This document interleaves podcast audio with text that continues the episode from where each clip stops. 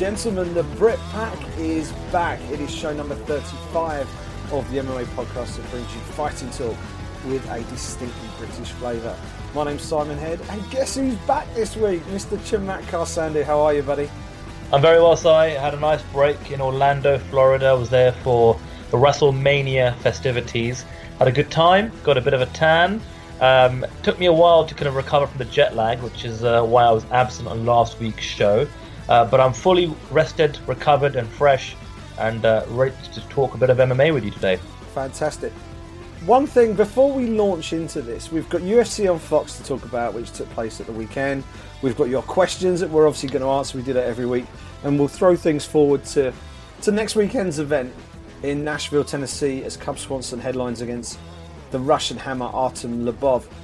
But we've got a couple of stories that are developing as we speak, Mr. Sandhu, that I thought we should we should quickly touch on. First one, I don't know. This is almost a redundant question. I was going to say I don't know how, how much of Twitter you've been on today. You're always on Twitter, so you're probably Yeah. well aware of this. Jimmy Manuwa is doing a pretty good job of pushing DC's buttons right now, Yeah. and uh, he's really sort of poking the bear a little bit and trying to get DC to agree to a title fight. Um, and DC's beginning to react, and I don't think we've ever really seen him like this on social. Well, I don't think we've seen either of them like this on social media before. Jimmy's not really a big trash talker, but I think he knows what he needs to do to get the fight. And DC's reacting to him. This this is quite a positive sign, I think, if you're looking for a Jimmy Manuwa title fight this summer. What do you think? Yeah, I mean, I, th- I think DC's you know a veteran, you know, and he's done this before. He's kind of interacted with Jon Jones a hell of a lot over the last three or four years, in any form of media, social media, actual media. But this is great stuff from Jimmy. I have been paying attention. It's all kind of sprouted up in the last couple of hours or so, and this is exactly what I wanted to see out of Jimmy. Um, he's starting to kind of really call his shot. He was in Vegas um, before he went to the the Buffalo card last weekend, and then I believe he went back to Vegas. And, uh, and I saw he was there with his manager Audie Attar. Uh, for those of the for those of you who don't know, Audie Attar is also the manager of one Conor McGregor. So he's a he's a powerhouse when it comes to management, especially in our MMA circles.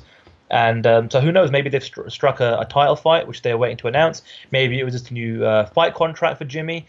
Um, maybe it was all, all about the David Haye fight. Who knows? But I think Jimmy's eyes are firmly set on trying to get that title shot. And obviously, you've got Gustafsson um, fighting in Stockholm next month.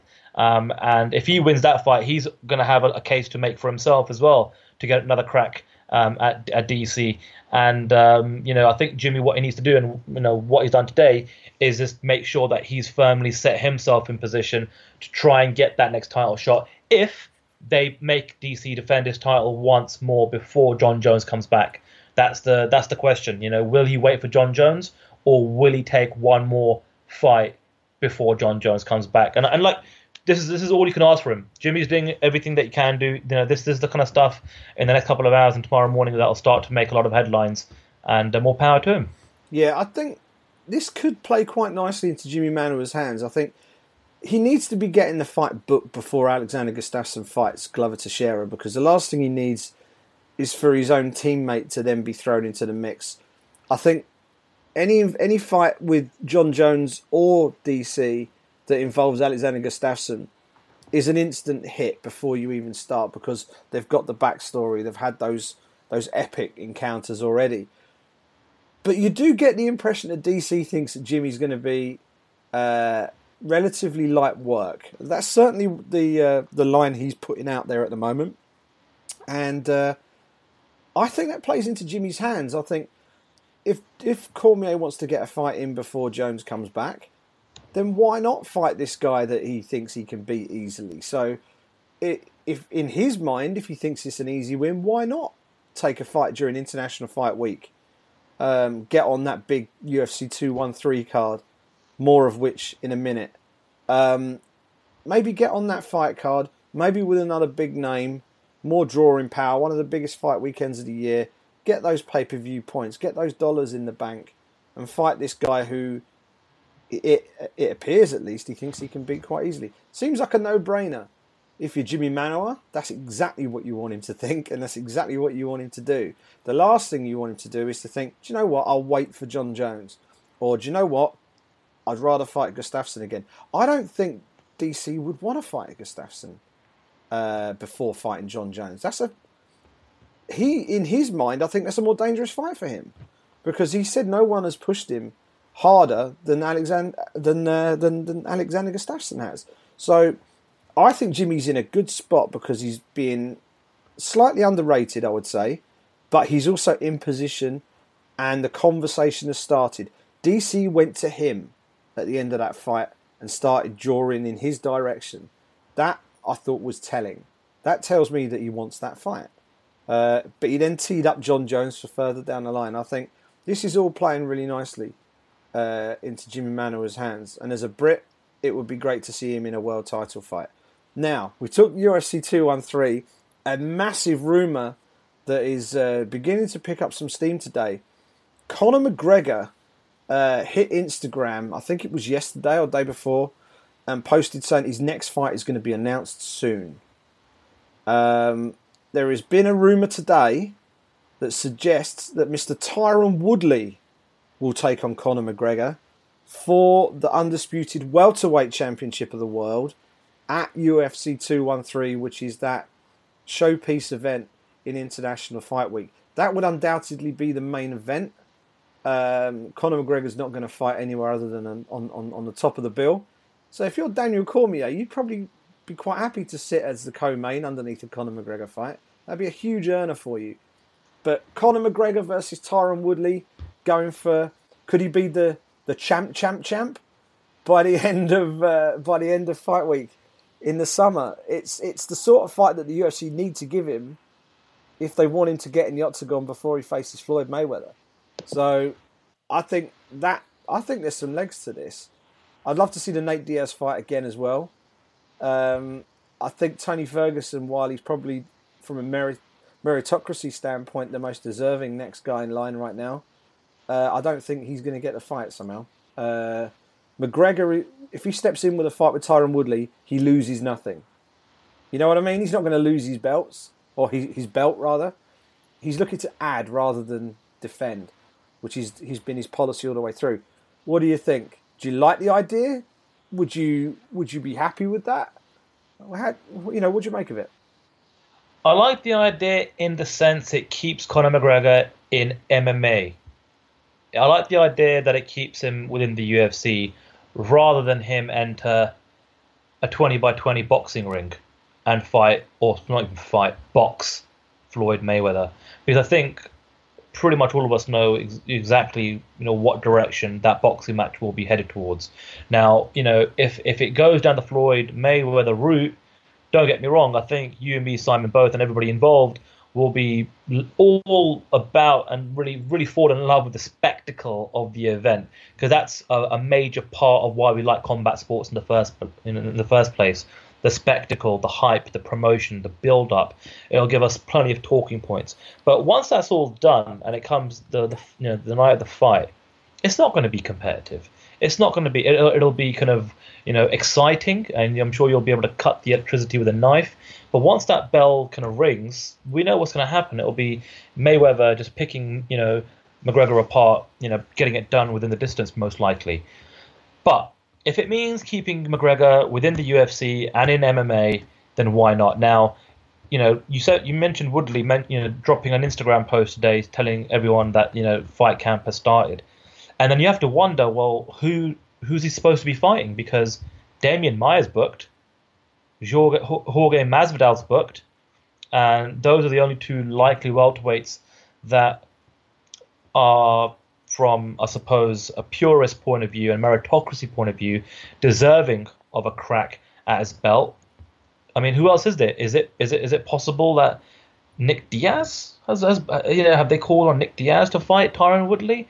Is it Nate Diaz jumping up to 170 again? I mean, I think that was that was the only kind of realm of uh, of fights that Woodley was looking at in terms of a money fight. He was looking for a McGregor or a Diaz fight. I mean, it'd be amazing if it is going to be McGregor. I mean, considering that the the lightweight championship uh, or the um, you know, the interim lightweight title fight fell to pieces with Khabib Nurmagomedov, Nurmagomedov and Tony Ferguson. Um, and you've got the featherweight title fight coming up with Jose Aldo and Max Holloway.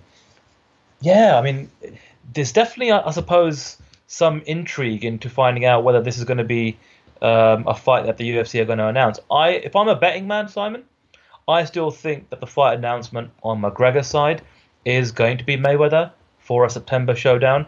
I think there's just been so so much um, publicity behind it uh, from both ends over the course of the last six months or so um, that it's going to be now or never, especially at Mayweather's age. But I'll be surprised if it is going to be Woodley, and if it isn't uh, Woodley McGregor, then I'm very intrigued to find out who Woodley will be fighting because, as I mentioned, the guys that are that are rightfully deserving of a title shot, they're booked. That's it. I think there are only two other options for Tyron Woodley. I think based on unless they're going to tear up a, you know, a, bout that's already been booked, there are only really two options I can see. One of them you mentioned is is is, is Nick Diaz. The other one is George St Pierre. Don't rule that one out. I, I, I, think I think that that is still a viable option. Um, I just think it might be. The reason why I think the McGregor thing might have legs is because Conor McGregor has been telling everyone who, who's prepared to to listen or follow him on on social media that he's fighting Floyd Mayweather. He's not made any secret of this. I'm going to fight Floyd Mayweather. We're going to do this. We're going to do this. We're going to do that. We're going to do that. And now he says my next fight announced will be announced soon. But Conor, you've been talking to us for eight months, telling us you're fighting Floyd Mayweather. Why get coy now? Why not say, "I'll give you the date for the Mayweather"? You know, the Mayweather fight will be, and we'll, you know, we'll have a date for that soon. Why has he not said that? That that that slight change in approach suggests to me that maybe, maybe this Tyron Woodley thing could be could be a goer. It could be putting two and two together and getting five. But I don't know. I think I think it's I think it's possible. I think it's possible, and it might also be a bargaining chip. It might be. There's been a lot of talk about how much money the UFC might want in order for this McGregor Mayweather fight to happen. And don't forget, they're talking September, so you know uh, McGregor will, will be in fight shape if he fights in in uh, in early July, and we'll just be able to, in theory, just plough through working extensively boxing from that point on to get to September. He'll, you know, he'll be in fight shape. He'll have been training for a fight anyway, leading in. Um, maybe it's one of those where it's like, okay, you want to get the big slice of the pie here, Conor. We need our slice of the pie. If we're not going to get it in in these negotiations with Floyd because you need this much money, then give a little bit for us. Fight during International Fight Week. Take the big fight for us. We'll give you top of the bill. We'll give you whoever you want. Top of the bill, UFC 213. Fight then, and then we won't stand in your way. We'll take a smaller slice of the pie for the Mayweather fight in order that that fight gets done. Because even a smaller slice of the pie, for a pie that big, is still going to be an enormous amount of money. So maybe it's that. Maybe there's a little bit of give and take there. It keeps. It means that he's back in the octagon, and I think that's really valuable for the UFC, especially now. They've not had many really real blockbuster shows so far this year. We've had some good events, but nothing yeah. nothing that's real blockbuster level. So maybe there's a little bit of to and fro going on, a bit of back and forth there. I think I think it's really interesting, um, and we're in that sort of time frame now where we're going to start learning of matchups that are being made for that sort of week. It's not going to be a triple header that week. It's going to be a, it's going to be a double header that week. There's no Thursday event. There's going to be the TUF finale on the Friday, and then UFC 213 on the Saturday. So, and it sounds like Robbie Lawler, Cowboy Cerrone, has been targeted for that event, which would be an absolute banger of a fight to put on that 213 card. But yeah, I think I think there might be some legs in it, Sandy. I really do. Yeah, I mean, potentially it'll be interesting to see how things develop. As we always say, Simon, nothing is impossible in this sport. So, so let's see how that kind of news story develops in the next couple of days. Absolutely. Well, that's the rumor and speculation and crackpot theorizing out the window.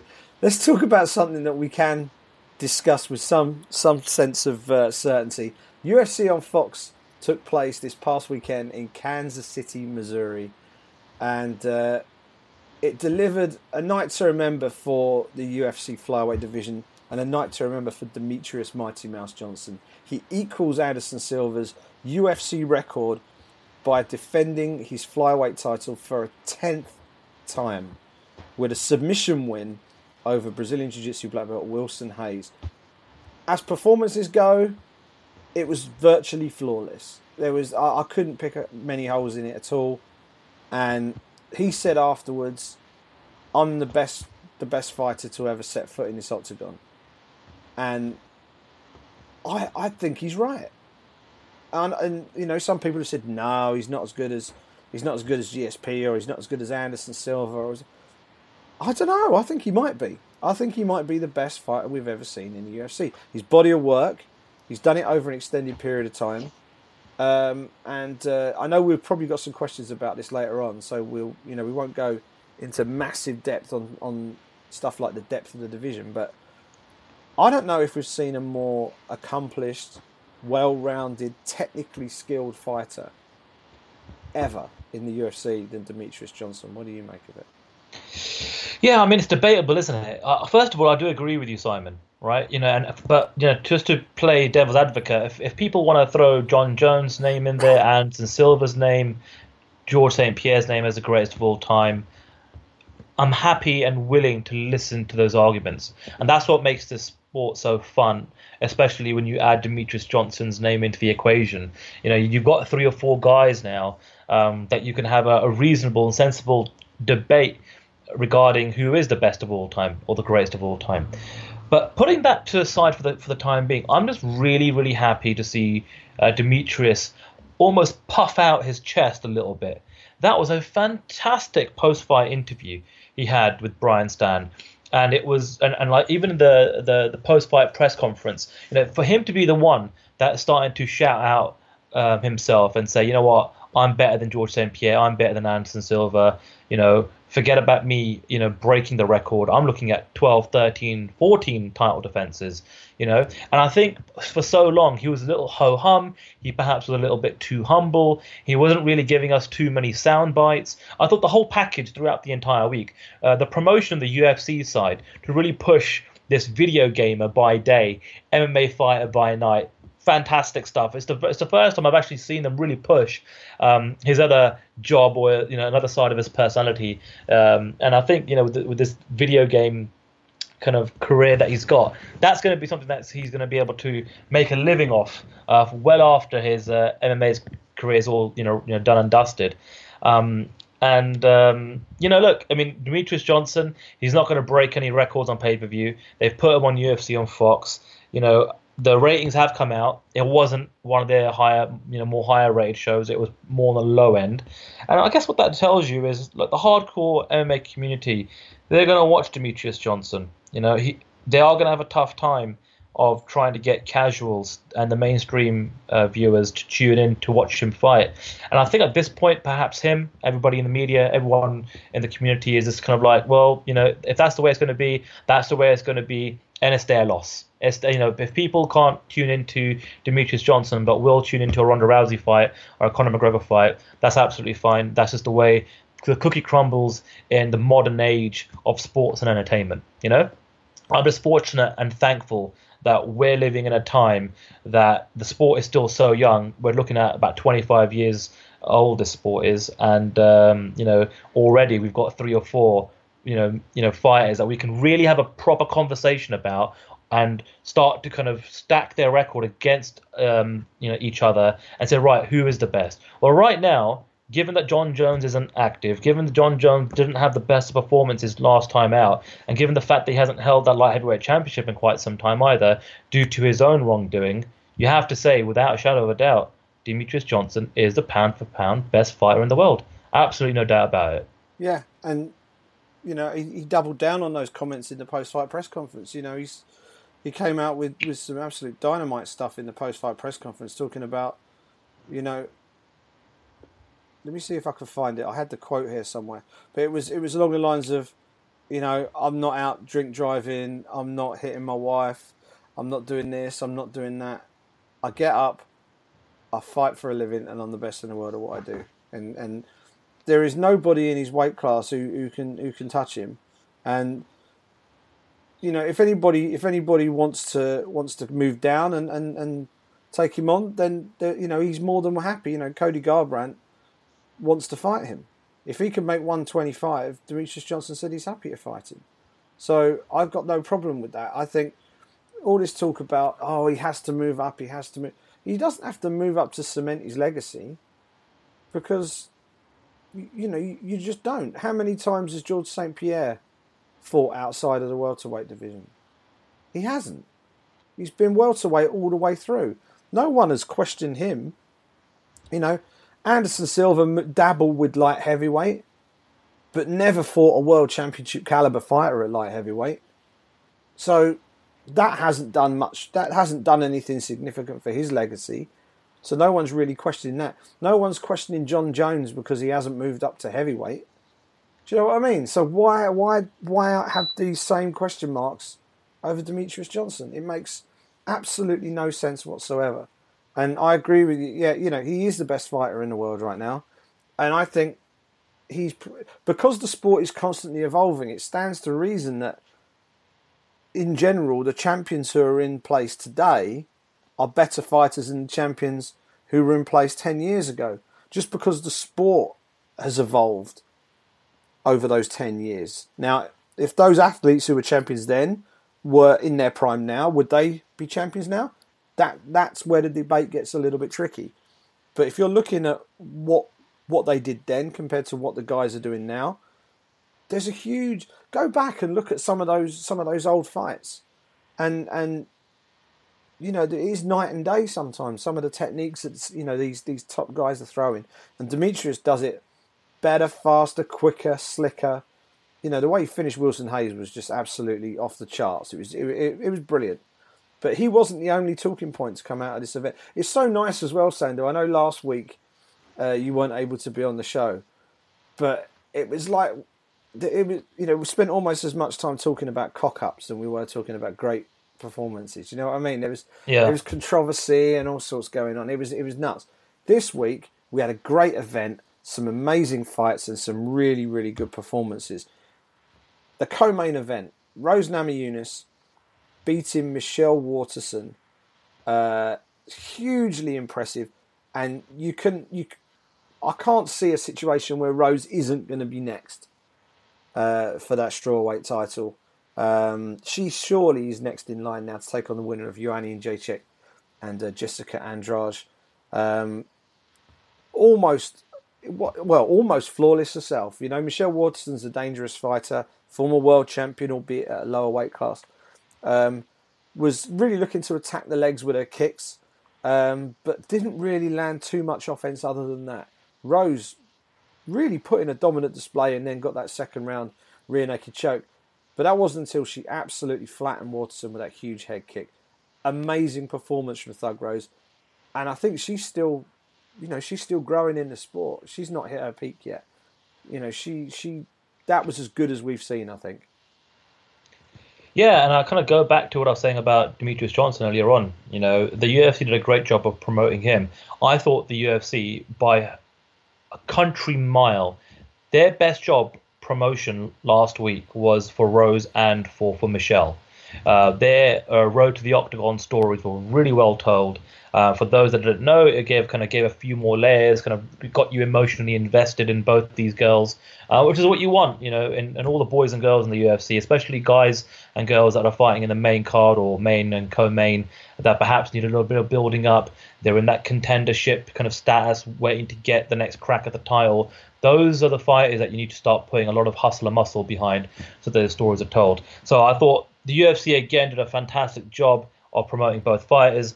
Rose, um, like you said, Simon, she looks better and better every time she fights. Uh, it's almost like you're seeing uh, an evolution. Every time she fights, it's almost as if she's added about three or four new sets of skills in her locker, and then she'll go out and put that on display. Um, her striking was fantastic. You mentioned the head kick, absolutely uh, highlight reel stuff there. You want to see that kind of stuff in slow motion. And then she took Michelle's back and uh, tapped her out with her rear naked choke. Uh, and yeah, I think what you do with Rose now is you fly her to Dallas so she can be cage side. Uh, for Jessica Andrade versus Joanna Jędrzejczyk, and 100% she should be next in line um, for the next strawweight title fight. Yeah, you talk about the promotional muscle, and they, they really did do a good job with that fight. Completely agree with that. Someone they're going to need to do a similar job with now is Robert Whitaker. I'm done underestimating this guy now. Um, When he moved up from welterweight, I thought it was a bad move. I thought he'd be undersized um, in the middleweight division. Turned out the, to be the best move of his career. And against Ronaldo Jacare Souza, who, by the way, could not have timed that contract signing any better.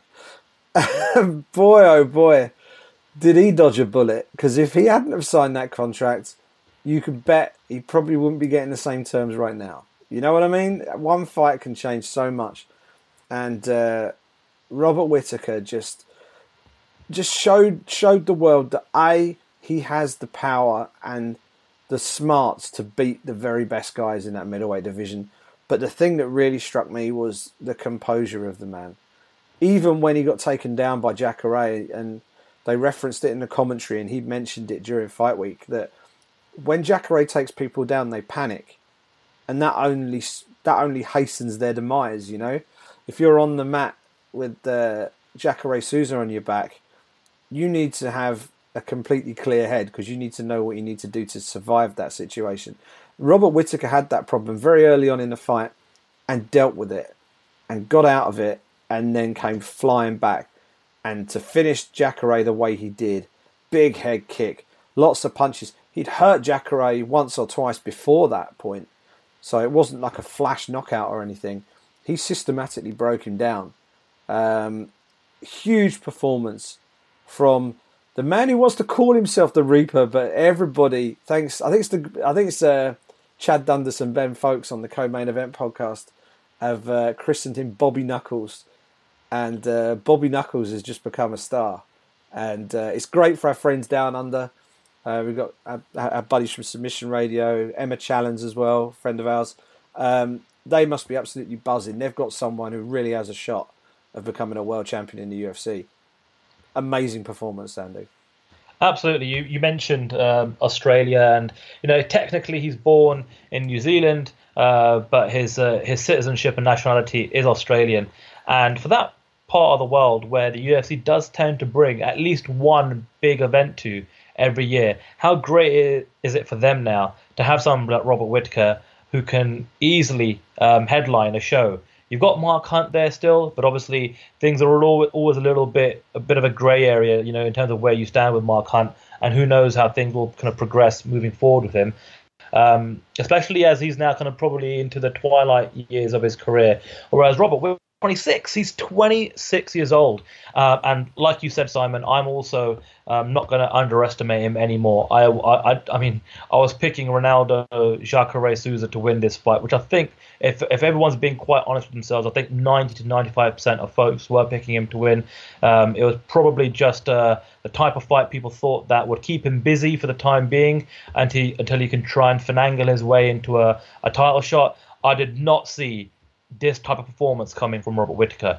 He was able to um, withstand all the takedown attempts that Jacare was uh, throwing against him, and then he just lit him up. And there was a, I suppose there wasn't controversy, but there was a little bit of a talking point with the end of the fight.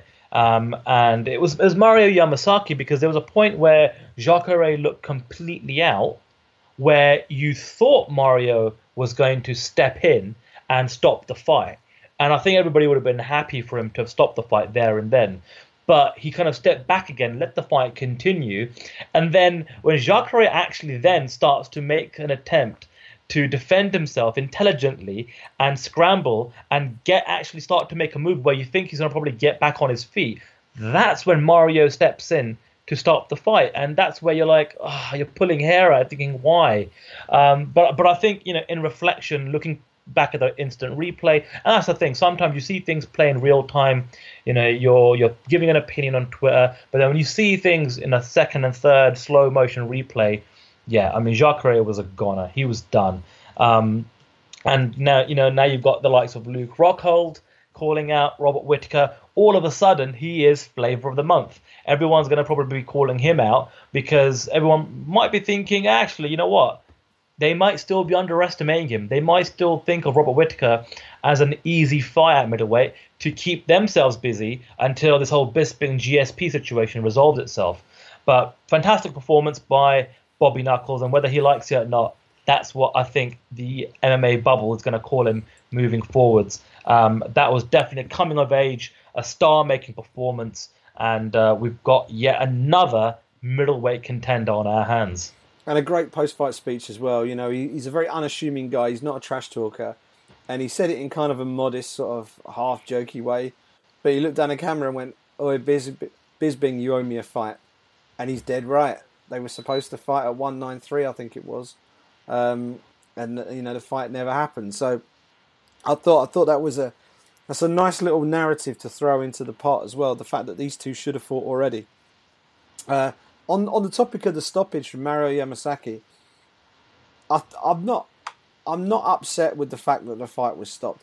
I think arguably the stoppage was so late it ended up looking early. Do you know what I mean? It was mm. kind of like if he'd have stopped it when he probably should have stopped it, then I don't think anyone would have complained. But he left it, and he left it so late past that point that it then looked like an early stoppage because Jacare looked to be tr- at least trying to extricate himself from the position. But no arguments. I mean, you looked at Jacare Souza before the fight, and then you looked at him standing there after the fight. Two black eyes. He looked like he, he looked like he'd aged ten years in those two rounds. It was it was incredible. Um, but yeah, Bobby Knuckles is the man moving forward, and uh, looking forward to seeing what happens with him. And that's a dangerous fight for Luke Rockhold, by the way. Rockhold will have a huge height and reach advantage, but Whitaker's got knockout power, and um, his knockout power is far more, uh, far more demonstrable than Michael Bisping's knockout power. Michael Bisping knocked out Luke Rockhold. Um, so if with that would be a fascinating bout to, to have, and if they could hold that one down under, then so much the better. Maybe the winner of that gets a shot. I don't know, but um, Whitaker needs a bout. Luke Rockhold needs a bout. Uh, I think most people would have been happy to see Rockhold versus Jacare. Doesn't make much sense now, does it? So maybe maybe Bobby Knuckles versus uh, Luke Rockhold is, is, is the about to about to make moving forward. The other fight on that main card, very quickly, uh, Renato Moicano defeated Jeremy Stephens by split decision. Very, very close fight. Very tricky fight to score. Uh, I think whoever, I think Stevens Stephens was was was the local favourite. Lots of boos, but it was it was a close fight. There were some good performances on this card. Vol- Alexander Volkov looked good against Roy Nelson. Um, Rashid Magomedov uh, against Bobby Green was an interesting clash of styles. Perhaps not the best fight on the card. Tim Elliott and Louis Smolka was a great fight. If you love your scrambles on the mat, go back and watch that one. Aljamain Sterling against Augusto Mendes was an interesting one to watch. Devin Clark looked good. Anthony Smith on the Fight Pass prelims, absolutely phenomenal come from behind performance to knock out Andrew Sanchez, who was being talked to the heavens as a potential future contender in the middleweight division when Anthony Smith was having none of that and knocked him out in the third round. Great performance. Zak Cummings doing the business against Nathan Coy, uh, doing a great job on the mic and Ketlen Vieira upsetting Ashlee Evans Smith. Now, there's one fight I wanted to talk about, Sandhu. Didn't mention it there. It's a man that we have both seen compete on these shores. Mr. Tom Duquesnoy, former two-weight world champion for BAMMA, uh, made his UFC debut against Patrick Williams, and he did the business. He certainly did, Simon. Um, you know, sometimes uh, I always take any prospect that comes into UFC in from whatever region of the world, whether you're a, a, local regional champion from Europe, from Asia, from, from Brazil, from North America, the minute you step into the UFC, it's a whole other level. It's like you're playing in a championship, and then all of a sudden you're playing in the Premier League and, and you're playing in the Champions League. It's a it's a world apart. You know, not just from an opponent uh, standpoint, but it's everything else involved: the the media responsibilities, uh, the the spotlight, the arena, the number of people that you're fighting in front of. It's just you know black and white. It really is. Um, so I'm, I'm, always kind of uh, a little bit anxious to see how some of these prospects perform on that big stage. And he performed really, really well. Was it perfect? It wasn't perfect. did the the UFC match him up really really well? Yes, they did. Patrick Williams is basically um, a wrestler who is coming off an almost two year layoff. Um, and you know, I think that was the right. That's how you. That's how you matchmake. I know a lot of people rag on Bellator about this kind of matchmaking, but that's how you matchmake guys that are up and coming, that are young. You start to build them up, you know, before you start throwing them to the wolves, so to speak, right?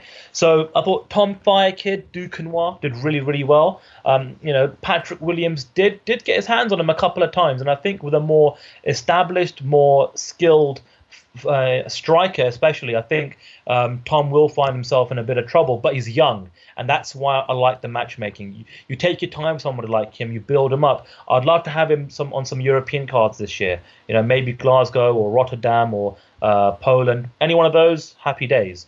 Um, I thought that his overall performance was, was, was really really well. He did the old Jean Claude Van Damme uh, splits that he's that's become his trademark now.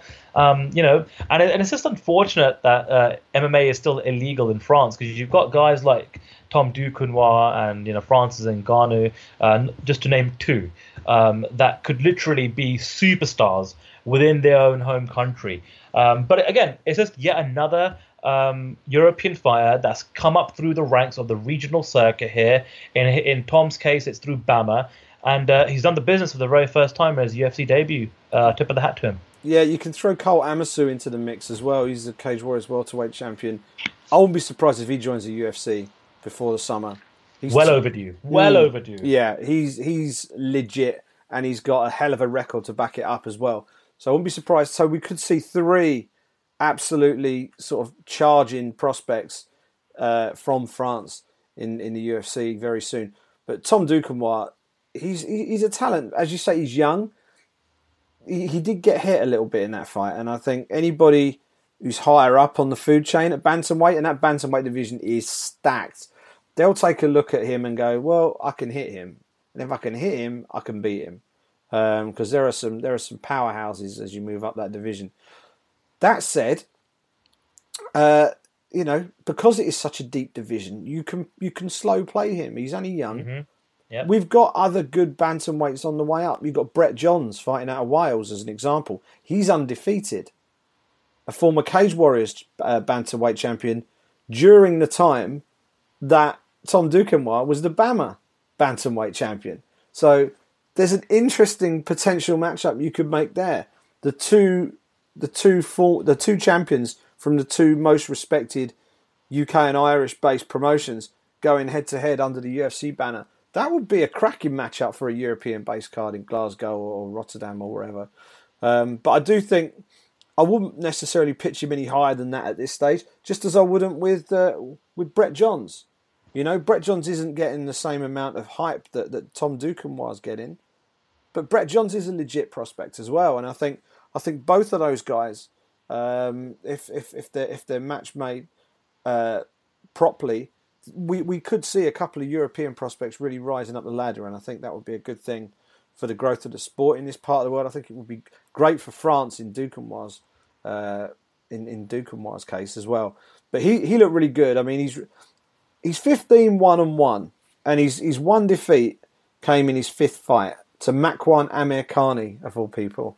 Um, where are we? Two and a half minutes submission. Uh, but other than that, it's been plain sailing. There was a there was a no contest with Ashley Grimshaw. There was a very very close split decision with Brendan Loughnane, who a lot of people thought won that fight. He's a guy who deserves a shot in the UFC as well. By the mm-hmm. way, um, isn't it great that we've got these these fighters now who they're coming through? We can almost see the next wave of of talent ready to make the step up it's really encouraging. We've got people like Saul Rogers, who obviously he needs to bounce back from his recent defeat at ACB, but he's definitely ready for a move to the UFC. Brendan Loughnane is ready for a move to the UFC. And Tom Duquesnoy's been ready for a little while. I understand he's turned them down a couple of times, much like Jimmy Manuwa did um, before he eventually signed. Now he feels he's ready. He's in the UFC, and let's see the lad go. Um, did just want to talk about him because he looks like a serious prospect, and uh, yep. You know he's not British, and we are the Brit Pack, but he made his name fighting here in the UK, so uh, we will definitely be following him with interest. That was UFC on Fox from Kansas City, Missouri. Um, apparently, didn't do that well uh, in terms of the TV TV ratings. Apparently, he's one of the lowest, if not the Yeah. lowest rated ever. And you touched upon it earlier. If you aren't tuning in to watch a, a man of the ability of Demetrious Johnson fight, then more fool you, right? You, this is he is he is the top of the food chain. He is the the most the most evolved version of the species when it comes to mixed martial arts. Um, and uh, hopefully, the fact that he's becoming a bit more vocal uh, will only help him going forward. So, good show that I enjoyed that, and uh, we've got a good one coming up this weekend, which we'll talk about in a bit. But we, we mixed things up last week by doing a Q and A halfway through, and I, it seemed to, it seemed to fit quite nicely. So let's let's do that again this week, and uh, we'll, we'll do a bit of a Q and A. Yeah, and once again, just to remind everybody, it's at the Britpack MMA. Uh, that's where you can catch us on Twitter. Throw your questions at us throughout the week. I'll give it a like so you know that it'll be asked on the show. The first one this week comes from Stephen Murray, who says, Now that Mauro Ranallo is not working for the WWE, I think Bellator or the UFC should sign him up ASAP. Do you agree? So, just to kind of give a bit of context to this, Mauro Ranallo was working for the WWE for a while.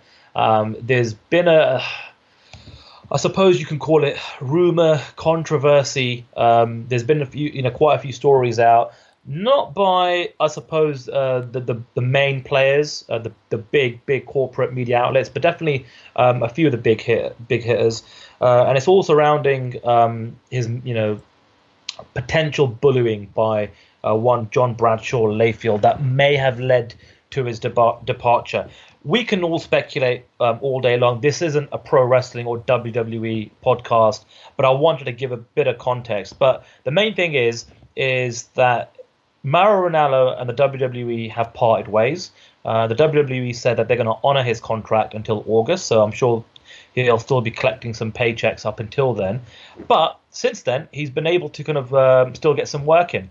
Now, he worked for Rizin this past weekend uh, in Japan. He um, got back with his old uh, commentary booth buddy, uh, Frank Shamrock. And uh, during the broadcast, uh, and actually on Twitter, he has said that he'll be back uh, covering pro wrestling. And he'll also be doing some boxing for Showtime. Um, and he did say that he's looking forward to being here in London for that big Joshua Klitschko fight.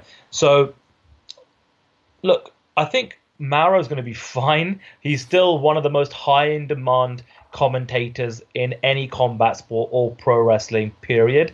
So I don't think there's any lack of offers uh, coming his way. Um, now, would I love would I love to see him in the UFC? Absolutely. It was it's always been a dream of mine to see him in the UFC. What what do I think is more likely? I think it's not out of this world that we may perhaps someday in the future, maybe this year, maybe next year, perhaps see him in the Bellator commentary booth. You know, I know that Scott Coker and uh, the folks over at Rizin have a pretty solid relationship in terms of sharing talent when it comes to fighters. It's, it's probably not going to be out of this world if they start to share some some commentary um, commentators. Sorry.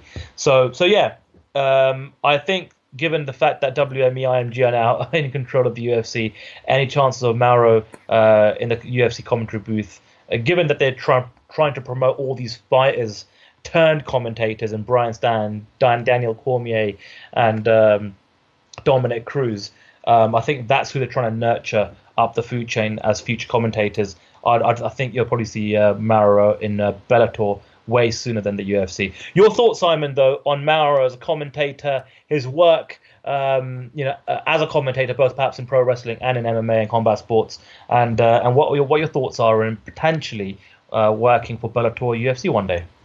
I think he's the best in the business at what he does. I really do. Um, and he, he can he can easily move between pro wrestling, boxing, mixed martial arts, and he instantly lends credibility to what, what you're watching on the screen. And he has a style that is very very unique. He's got a, a very sort of high energy commentary style, and it's not for everyone. You know, some people like to like to have a little bit of a less is more approach. Certainly in the UK, uh, they prefer things to be a bit quieter. But in mixed martial arts, Mauro Ranallo for me is, is is the best the best in the business, and I know we're never going to see this. I would love them to reunite Mauro and Bas Rutten in the commentary box. that is the commentary dream team right there. Um, and they have different commentary teams. John Gooden and Dan Hardy do a phenomenal job. Jon Anik is clearly the number one play by play by play man right now, and uh, they're mixing and matching him with different different uh, analyst talent, and uh, the the uh, I think he works brilliantly with Brian Stann. I think as a pair, they're the best two. Uh, I think as a three, Dominick Cruz and Rogan with him, I think works quite well. But they're still they're still working on the three man dynamic. But three words: hire the man. Mauro Ranallo. Someone has got to find that man a home, and uh, you know, as, as, you say, he's not going to have a problem uh, finding paychecks, but he should be calling the biggest fights in the world. And I would love to see him in the UFC. I agree with you. I think he's more likely to go work for Scott Coker. He's worked for Scott Coker before. He worked. He called fights for Strikeforce. Um, so there's there's there's previous there. Get him back in the booth. Get him back in the booth. Um, and I think I think it would be perfect. Interestingly, he talked about the uh, the pro wrestling thing. I don't know where he's going to land there. Um, you know whether whether the uh, whether Impact Wrestling have got enough money to to get him. That would instantly lift their product. Imagine someone of his status working with a, a brand like Impact Wrestling that have been struggling a little bit in recent months. Um, he could go to Japan, where he's he's obviously a name in Japan from his days commentating in Pride. So, um, I think he's brilliant. I think he's brilliant. I love the way he's he, he's an advocate for for mental health issues and things like that. He's he's very well known that he's got uh, bipolar. Uh, he even calls himself the bipolar rock and roller, which uh, you know he, it's not him making light of it. It's him putting it out there in in, yeah. in in a way that people won't be completely switched off by it. And uh, yeah, it, it's a shame if these stories, and I think Dave Meltzer is probably the most credible person to have, have really led with this.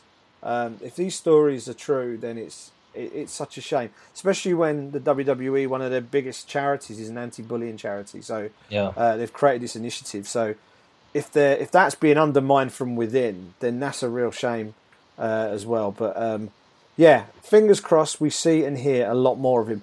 He's a great fit for Rizin though, because it's just like Pride all over again. But they need to put him and Bas Rutten back together again. They're the dream team. We need to have a bit of that. Um, that would be great. But yeah, no, all the time in the world for him. I think he's a star.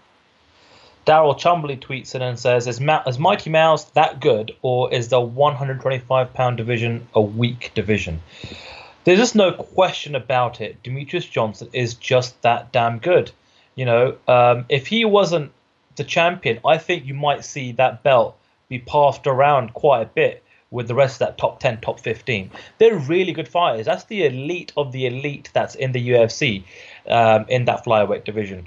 Um, and he's just great. He's just he's just that damn good, you know. And um, it's kind of like one of the situations where because he's so dominant and he's not He's not winning like GSP. It's not decision after decision after decision.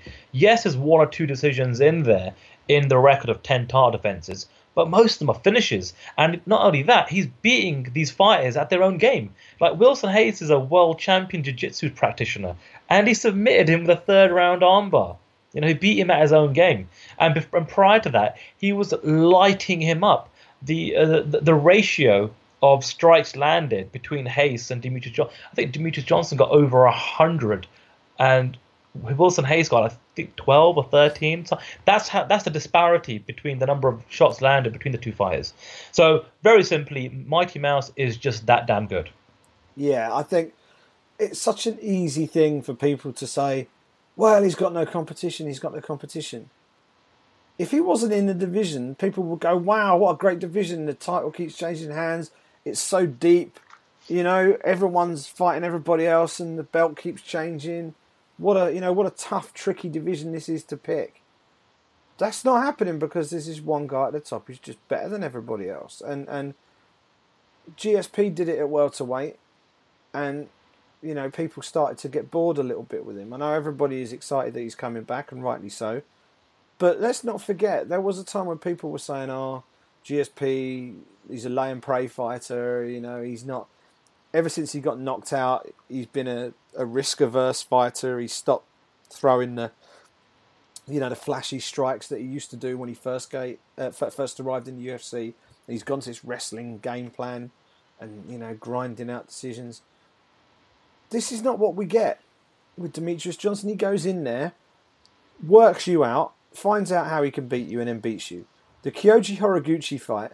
If you've got a spare half an hour to spare, or a spare forty minutes to spare, go back and watch the Kyoji Horiguchi fight. Um, it went four rounds and then four minutes and 59 seconds of the fifth round. He submitted him in the last second of the last round of a five round world title fight. A fight where he was winning, I think, every round on every scorecard. He didn't need to do it. He did it because he could. And that's the thing. And he's gone on, you know, he's gone the distance with a couple of guys. Henry Cejudo was supposed to be the next big test. Olympic wrestler. You know, he took Cejudo down. Olympic gold medal winning wrestler. He took Cejudo down and smashed him. TKO finish. Didn't get out the first round. Wilson Reis, Jiu Jitsu black belt. What do you do? Took him to the mat, finished him by submission. He's just too good. And I don't care what anybody says about anybody else in that division. That is a that is a decent a decent division and he's beating good guys.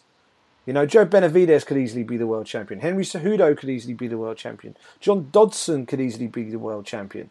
But they're not because Demetrious Johnson. And that's it. That's it. You know, he is the pound for pound best fighter in the world. If he weighed 170 pounds, he'd be the welterweight champion. If he weighed 205, he'd be the light heavyweight champion, even with Jon Jones in there. I'll maintain that. And that's what makes him, in my eyes, the best pound for pound fighter in the world. Final question comes in from Mickey, who says, I picked Whitaker against Jacare, but I wasn't expecting Jacare to look instantly old. Is Father Time catching up to him? It certainly appears that way. I mean, he is 37 going on 38. That's not he, old.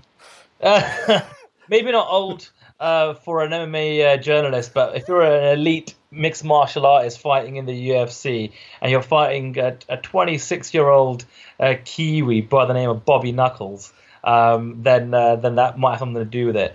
Um, you know what? I've always had this thing where if, if you can get out of that first round with Jacare and and you can start to build up a bit of body sweat, obviously it's, it's, it's, a known fact the later the fight goes, unless you're Demetrious Johnson, of course, uh, the later the fight goes, it does become a little bit harder um, for jiu-jitsu practitioners to tr- you know to try and get um, a, a, body lock on you or a rear naked choke because it's just hard in the scramble to kind of keep a hold of a limb um, or your neck and whatnot.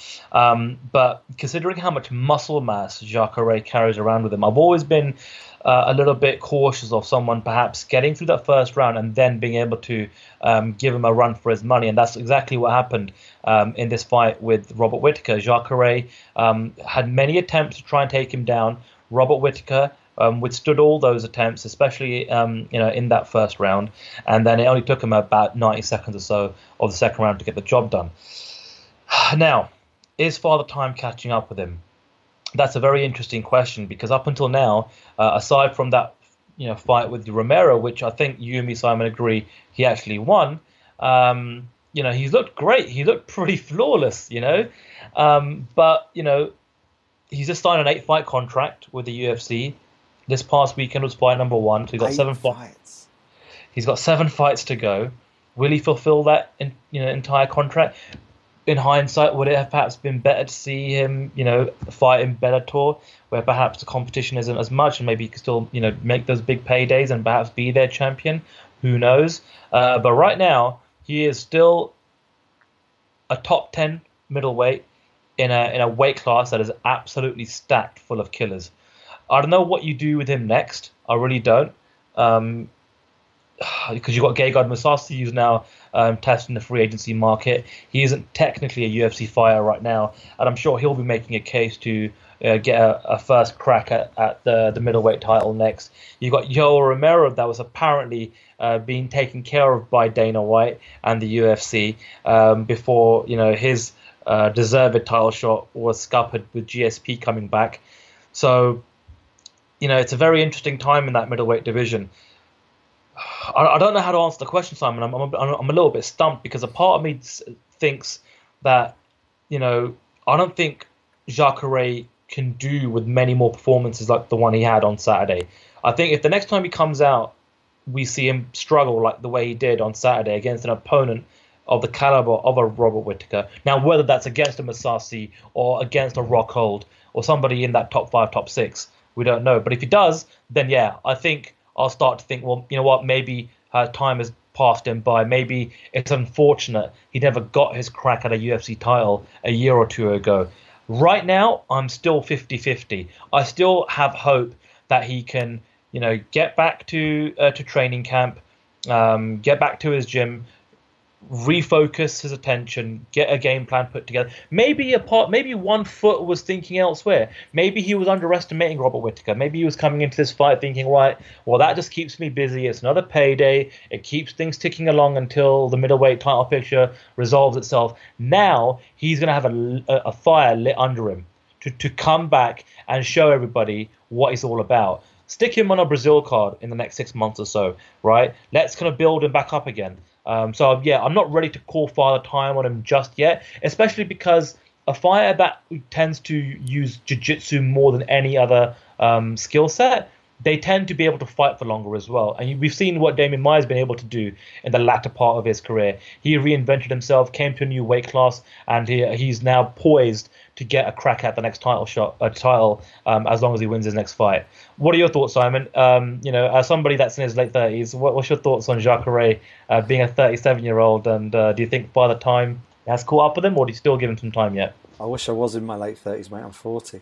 I was trying to give you a bit of credit. oh no, no, sadly not. Over the hill, mate. Over the hill. Here's the thing, right? And it's very easy in, in the immediate aftermath of something to, to, to overestimate or, or completely underestimate somebody because it's very fresh. And yeah. and fight sports are very polarizing. You win or you lose. You know, and especially when you get stoppages, you're either top of the world, bottom of the heap. You know what I mean? highest to highs, lowest to lows. I think our buddy John Morgan likes to say, and it's dead right. That was his first stoppage defeat for nine years. Nine yeah. years. And that that came uh, courtesy of a Gegard Mousasi upkick uh, in Dream, which was in just his twelfth fight. This fight we just had was his thirtieth, and he's not been stopped in that span. So from fight twelve, so from fight thirteen to fight twenty nine inclusive, hasn't been stopped. He's only lost by decision. Luke Rockhold, and then very controversially, Yoel Romero. So he's not really been in any serious trouble. Um, you know, he, he, certainly hasn't been been stopped or anything like that. Whitaker stopped him. That for me is more of a reflection on Whitaker rather than a reflection on Jacare. It might be the the sign of a, of a, of a of a decline. We won't know until the next fight and that next fight is going to be crucial. And you said you weren't sure quite how to pitch him, maybe put him in Brazil. I think the key to this is Gegard Mousasi because I don't think Gegard Mousasi is that, that interested in fighting Chris Weidman again. Um, if he doesn't fight Chris Weidman, Jacare Weidman makes a hell of a lot of sense. They're both coming off losses. In in Weidman's case, three in a row. Um, and it's a fight that both guys, you know, they're both world championship caliber middleweights.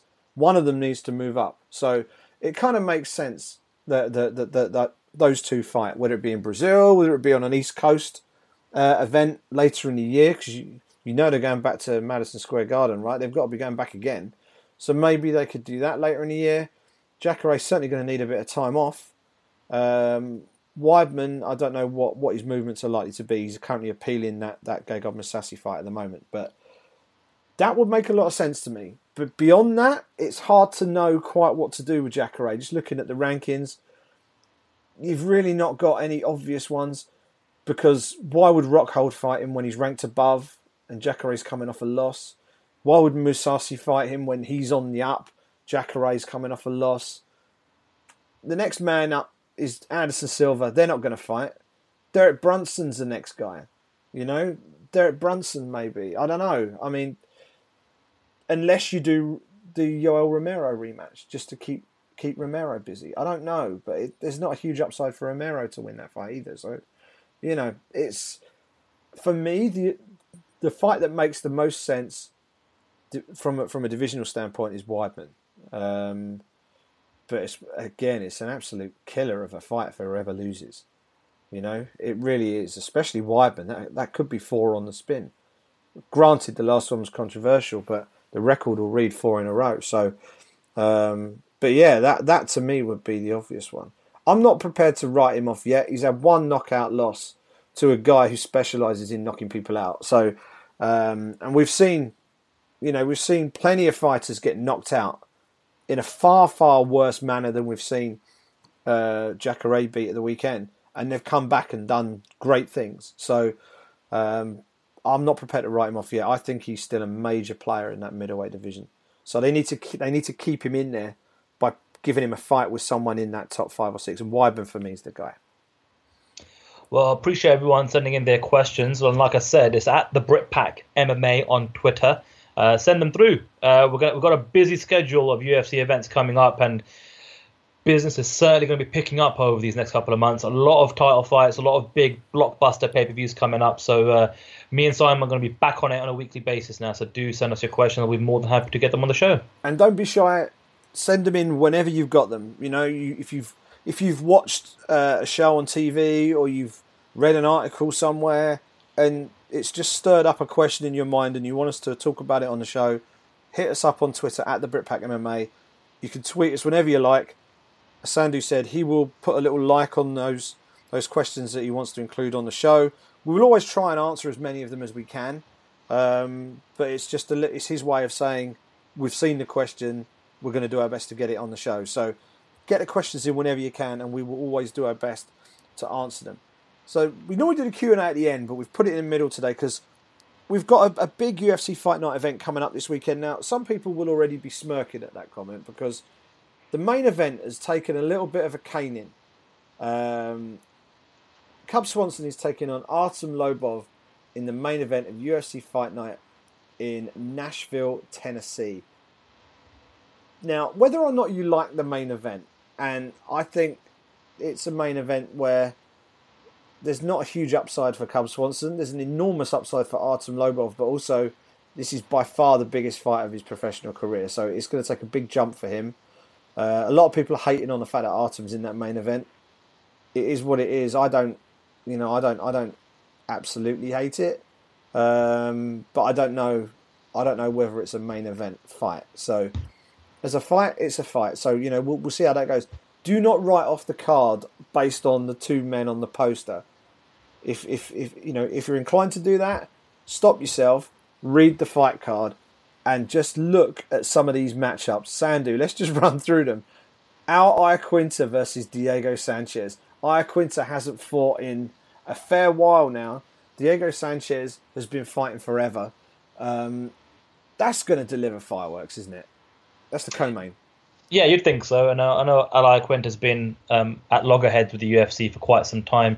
He, he he really wanted to be a part of that MSG show last November, but just couldn't come to terms with uh, the financials of the UFC. Took some time out, uh, dabbled in a bit of uh, real estate. Uh, maybe he's still doing that, uh, but eventually, you know, he sorted things out, and he's one of the best lightweights in the world, Simon. I'm glad the UFC have patched things up with him, and I'm really looking forward to seeing what kind of performance we're going to get out of him because it has been a while since he last fought. Um, he last fought in April of, of 2015, so it's been quite. And, and the thing is, he beat Jorge Masvidal in that fight, you know, via split decision. So you know, he he is a he's a really really good fighter, um, and I'm glad that he's in a co-main event slot and not stuck somewhere, um, you know, on the fight pass prelims or anything like that. Because I think even though the lightweight division is completely stacked, he's yet somebody else you can start to build up again and start to promote. And of course, Diego Sanchez, you know, everyone knows who he is. He's been around for forever. He's the original Ultimate Fighter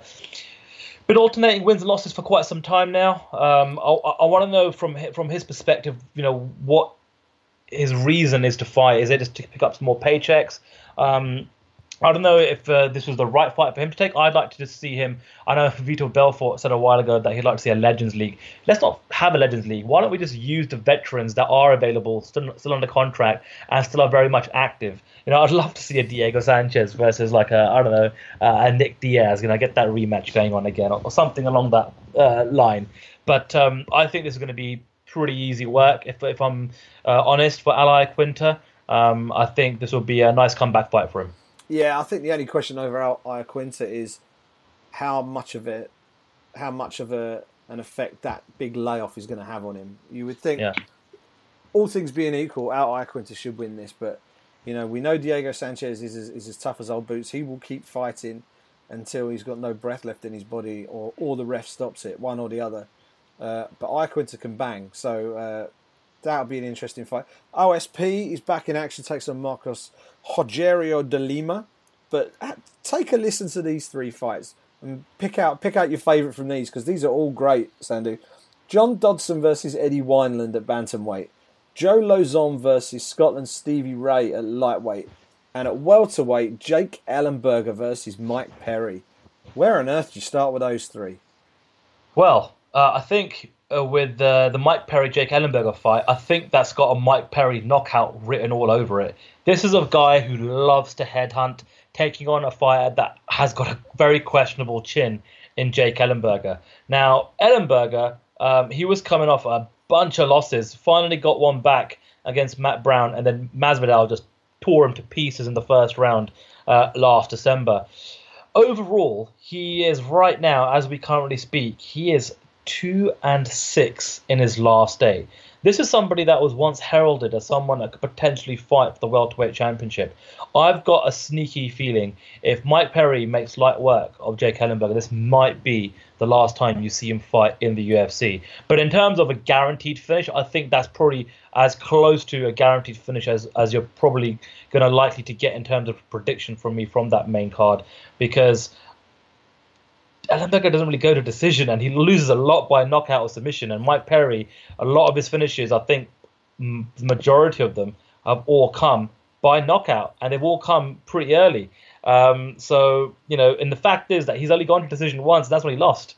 So unless Ellenberger is very tricky and crafty, sticks to a game plan, um, you know, like you know Jouban did against Mike Perry, I think we're going to see a Mike Perry knockout here.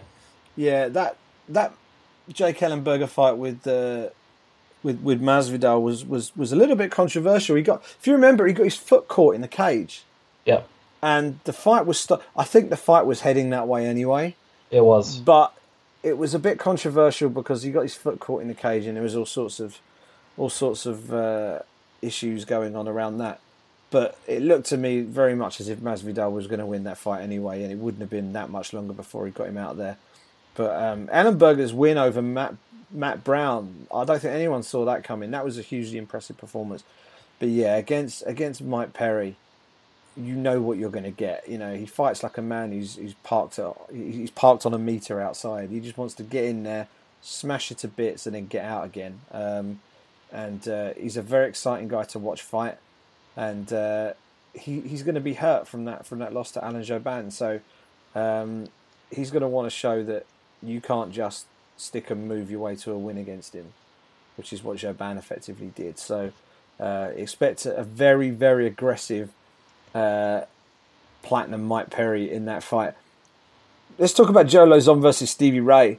Uh, Lauzon is as, as seasoned as they come. You talk about a Legends League and all this sort of stuff, and he he would definitely fit into that category. He's been around forever, so it seems. But Stevie Ray, this is probably the biggest name opponent of his career. I would say. You know, he's he's in there with UFC. I wouldn't say well, almost UFC royalty, almost. You know, a guy who anyone who's been watching the UFC with for, for any frequency over the last fifteen years will know who Joe Lauzon is and know that he always brings brings the fight.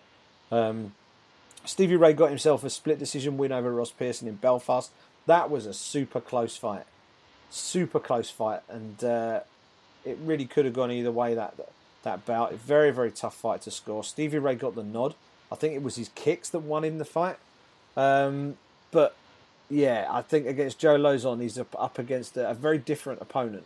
Someone who will be more than happy to take him to the mat and, and scramble with him. And Stevie Ray has shown in the past that he's happy to do that as well. So I'm really looking forward to seeing Stevie tested in this. I think Joe will give him a completely different look to most of the other opponents that he's had so far.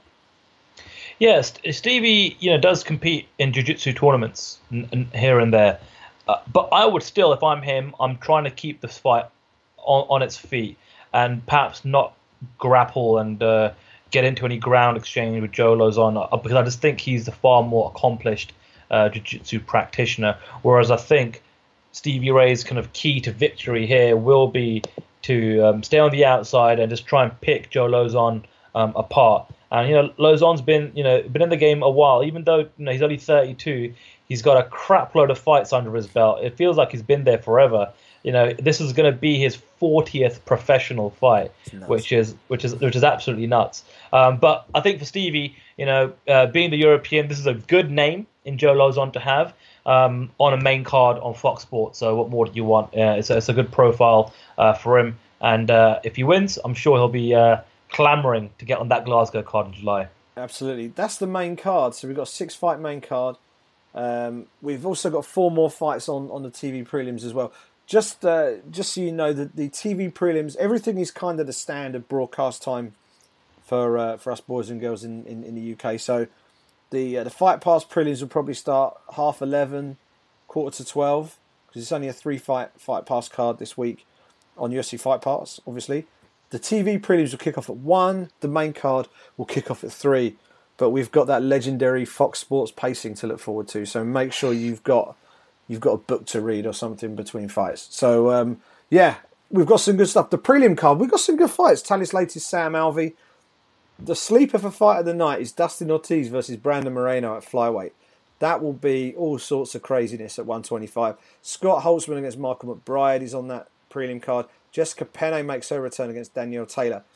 The Fight Pass prelims have got two superb bouts on there. Alexis Davis uh, is back. She takes on the debuting Cindy Dandois uh, at women's bantamweight, and Bryan Barberena against Joe Proctor. Look out for that.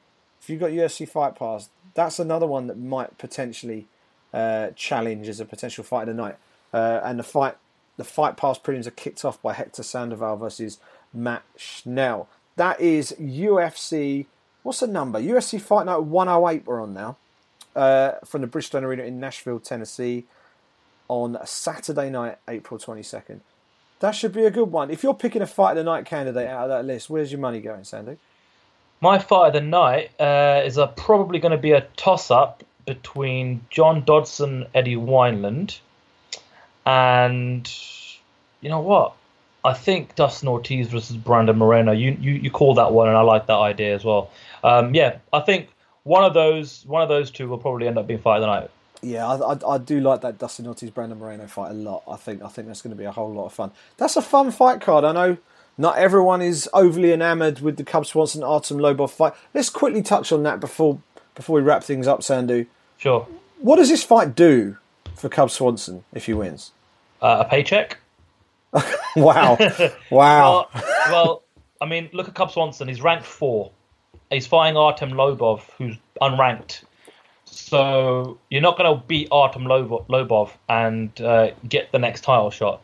You know, I don't know what's happening with Cub Swanson right now. I don't know why he uh, accepted this fight. I don't know if it was because Lobov goaded him on social media or what have you.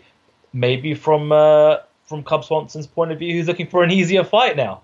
Uh, maybe he's underestimating Lobov, given the fact that he just came out of a, a, a bloody war with Doo Ho Choi. What a uh, fight that was, by the way. Last, yeah, exactly, last December. So maybe he wants to take it a little bit easy for a while before he kind of steps back into the upper echelon of that uh, featherweight division. Um, but I mean, yeah, I mean, I'm just calling it like I see it, Simon. There is no upside really. I mean, it's a main event. That's great. It's a headline on a Fox Sports card. That's fantastic. You know, if he wins and uses the mic time uh, to build up another big high profile fight for him, which is in the upper echelon of that division. Fantastic. That's what you should be doing. What he's done, though, after losing, you know, two high profile fights against Frankie Edgar, Max Holloway, he's now started to build another run together. He's got a nice little streak going here. Um, his run consists of Hacran Dias, Tatsuya Kawajiri, and Doo Ho Choi. So you add Artem Lobov to the mix, that's four wins in a row then you could perhaps try and vie for somebody um, um, in the top five. You know, I don't know who would make sense. You got Jeremy Stephens coming off a loss. Um, you've, you know, I don't know, Frankie Edgar. I think is booked, isn't he? He's He's got a fight coming up, I believe. He has indeed. Yeah, he's taking. Oh, who's Frankie? He's taking on Yair Rodriguez. Maybe you could have say, "Hey, I'll fight the winner of Rodriguez versus Edgar." Um, to see if he can still hang with the, the, the big boys and try and um, you know put himself into position to fight the winner of Aldo Holloway. But uh, but outside of uh, being a main event and probably another you know nice little payday for him, I, I don't see what else this really does for him. Um, hopefully, from his perspective, it's just a showcase fight. For Lobov, massive upside, massive. you are fighting a, the number four ranked fighter in the world. It's a main event slot, you know. And for someone um, that's many considered to be a journeyman, you know, I'm just calling it like I see it, Simon. This is an absolutely brilliant opportunity, and it doesn't hurt the fact that he's entrenched in that McGregor, McGregor camp. Um, and who knows if Conor's going to be there? He was there cage side for him uh, in Belfast last year. So, who knows if he'll make the trip? I know John Kavanagh will probably be in his corner. So, um, so yeah, looking forward to seeing you know if the McGregor element plays any factor into that fight week. Just given the fact that Lobov is his uh, is his uh, training partner. Yeah, I, I couldn't couldn't say it better myself. I mean, the, the whole thing with I know that there are people who will hate on the main event, and I understand why. You've got the number four guy against an unranked guy when you have a division absolutely packed to the gills with potential contenders who are in ranked positions. But that's not Artem Lobov's fault. You know what I mean? I, I, you know, he's been given a golden opportunity here, and I, I certainly don't think he deserves any hate for it, and I'm sure you know he, he might be getting a bit here and there. That's not on him. That's the UFC. The UFC have made the matchup, and uh, if I'm Artem, I'm feeling pretty happy with this right now. He's got an opportunity to go in there. If he loses, then everyone expected him to lose anyway. You know what I mean? So it doesn't make an enormous difference. If he wins, then oh boy, then he's just got himself the biggest win of his professional career. He's he's on a two fight win streak. He beat Chris Avila at UFC 202 in a fight where I don't even know if Chris Avila threw a punch, and uh, he beat Teruto Ishihara, and actually looked very good. In all fairness, he did very good against Teruto Ishihara, um, and uh, put in definitely the best performance of his UFC career. Um, against Cub Swanson, it's going to be levels above anybody he's ever faced. You know, there's going to he Swanson will be an unbackable favourite going into the fight. It is what it is. You know, it looks on paper it looks like a mismatch. The bookmakers will price it as a mismatch, but this is a mixed martial arts fight, and you know, I would never disrespect anyone who steps in there and fights. So, uh, I obviously think that Swanson is is is going to win the fight, but there's certainly no. I don't think there's anything bad you can say to Artem Lobov about this situation. Um, let him get in there and go for it. And you never know. It might happen, it might not. But um, if anyone's got any issue with the main event, that issues with the matchmakers of the UFC. But, like I said at the start, don't judge the card just on the two guys on the poster. Look down, look down the fight card. Look at some of the matchups you've got there. Look at some of the people who are actually going to be involved in that fight card. Mike Perry has never been in a bad fight that I've seen. You know, I've been back and watched some of his old stuff as well. Found on YouTube and things. He's he's a psychopath. He's he's he's brilliant to watch. Joe Lauzon wins bonuses almost every time he gets in the octagon because such he's, he's such an entertaining fighter. You know, Diego Sanchez is a crazy man. You know, Al Iaquinta is a potential contender in the lightweight division. John Dodson is the fastest man in the UFC. You know, there's this, there's so many individual pieces to this puzzle um, that I think is well worth watching, even if, even if you turn off before the main event. You know, watch the fight card. There's so much, there's so much good stuff on there, and I'm actually looking forward to it. Um, you know, doesn't have the big star power potentially at the very top, much like the London card we were, you know, that that we covered a few months ago. That delivered. No reason why this one won't deliver as well. So that's UFC Fight Night this weekend, and that brings to an end episode number 35 of the Brit Pack. It's good to have you back, buddy. It was good to be back. Uh, final note I wanted to kind of quickly throw out there. It has been a couple of weeks since I've been on. Um, if you've been watching the UFC on BT Sport the last couple of weekends, you would have noticed that Bellator have been uh, promoting their London card uh, got to give them a shout out. That is fantastic advertising placement right there. Because you know that if you've got an MMA community that is willing to stay up until 3, 4, 5 o'clock in the morning on a Saturday night watching UFC, um, they're going to be probably interested to find out that Rory MacDonald and Paul Daley um, are going to be headlining the Bellator London card. So we saw a little bit of that at the London UFC show, Simon, where we saw posters and flyers and bits and pieces from Bellator. Um, but I thought that was very smart of them to start actually putting some ads on uh, during the UFC broadcast. We'll probably see that um, this weekend um, as well on BT Sport. Um, and uh, yeah, just wanted to kind of just throw that out there, um, give them a bit of a shout because I think that's just good marketing. It really is. It's it's it's absolute common sense marketing. As you said, they leafleted the leafleted the fans. They had posters up. I think they had posters up on the tube coming up at North Greenwich Station when you got to the O2 on fight night. Um, you know, the Bellator branding was there, even though the fighters weren't. You know, um, and uh, I think it's it's good for us in the UK that we've got other shows putting good events on, whether it be Bellator, whether it be Cage Warriors, whether it be BAMMA. You know, uh, Cage Warriors are coming back to London in a couple of months. Um, I think they've got shown Wales in a week or two's time. You've got BAMMA have got another show coming up in Birmingham uh, in a month or so's time. It feels to me like sort of the bigger the bigger players in in in the uh, the MMA space are are beginning to really ramp things up now, and it's for us in the UK we're getting more good quality shows now than probably we've ever had. Uh, and uh, it's it's good. And we've got these prospects coming up through the ranks. It's really really encouraging to see. But uh, yeah, that wraps things up. Episode number thirty-five. Uh, you can tweet us at the Britpack MMA, at Sandhu MMA, at Simon Head. Check out the website, thebritpackmma.com. You will find everything you need on there. Um, if you subscribe on iTunes and you're enjoying this show, if you've been if you've been with us for any number of shows and you're still listening and enjoy enjoy what you're what you're getting from us each week, jump on iTunes, leave us a little review and uh, a rating because uh, that just helps push the show out to more people. It helps make our show a bit more discoverable on the iTunes store. So if you can do that, that would be awesome. We're also on Stitcher if you want to subscribe from that instead. We're on SoundCloud, we're on Acast, and uh, we're also back on YouTube again. I've got us back up to date on there as well. So um, so everything's going, everything's going full steam ahead now with the Brit Pack. Episode number 36 will be next week. We'll look back on the Nashville event, and uh, we will keep going every week. And uh, we'll fly through the year. We'll hit that half century mark before you know it. But uh, yeah, thank you so much for listening, and we'll speak to you next week.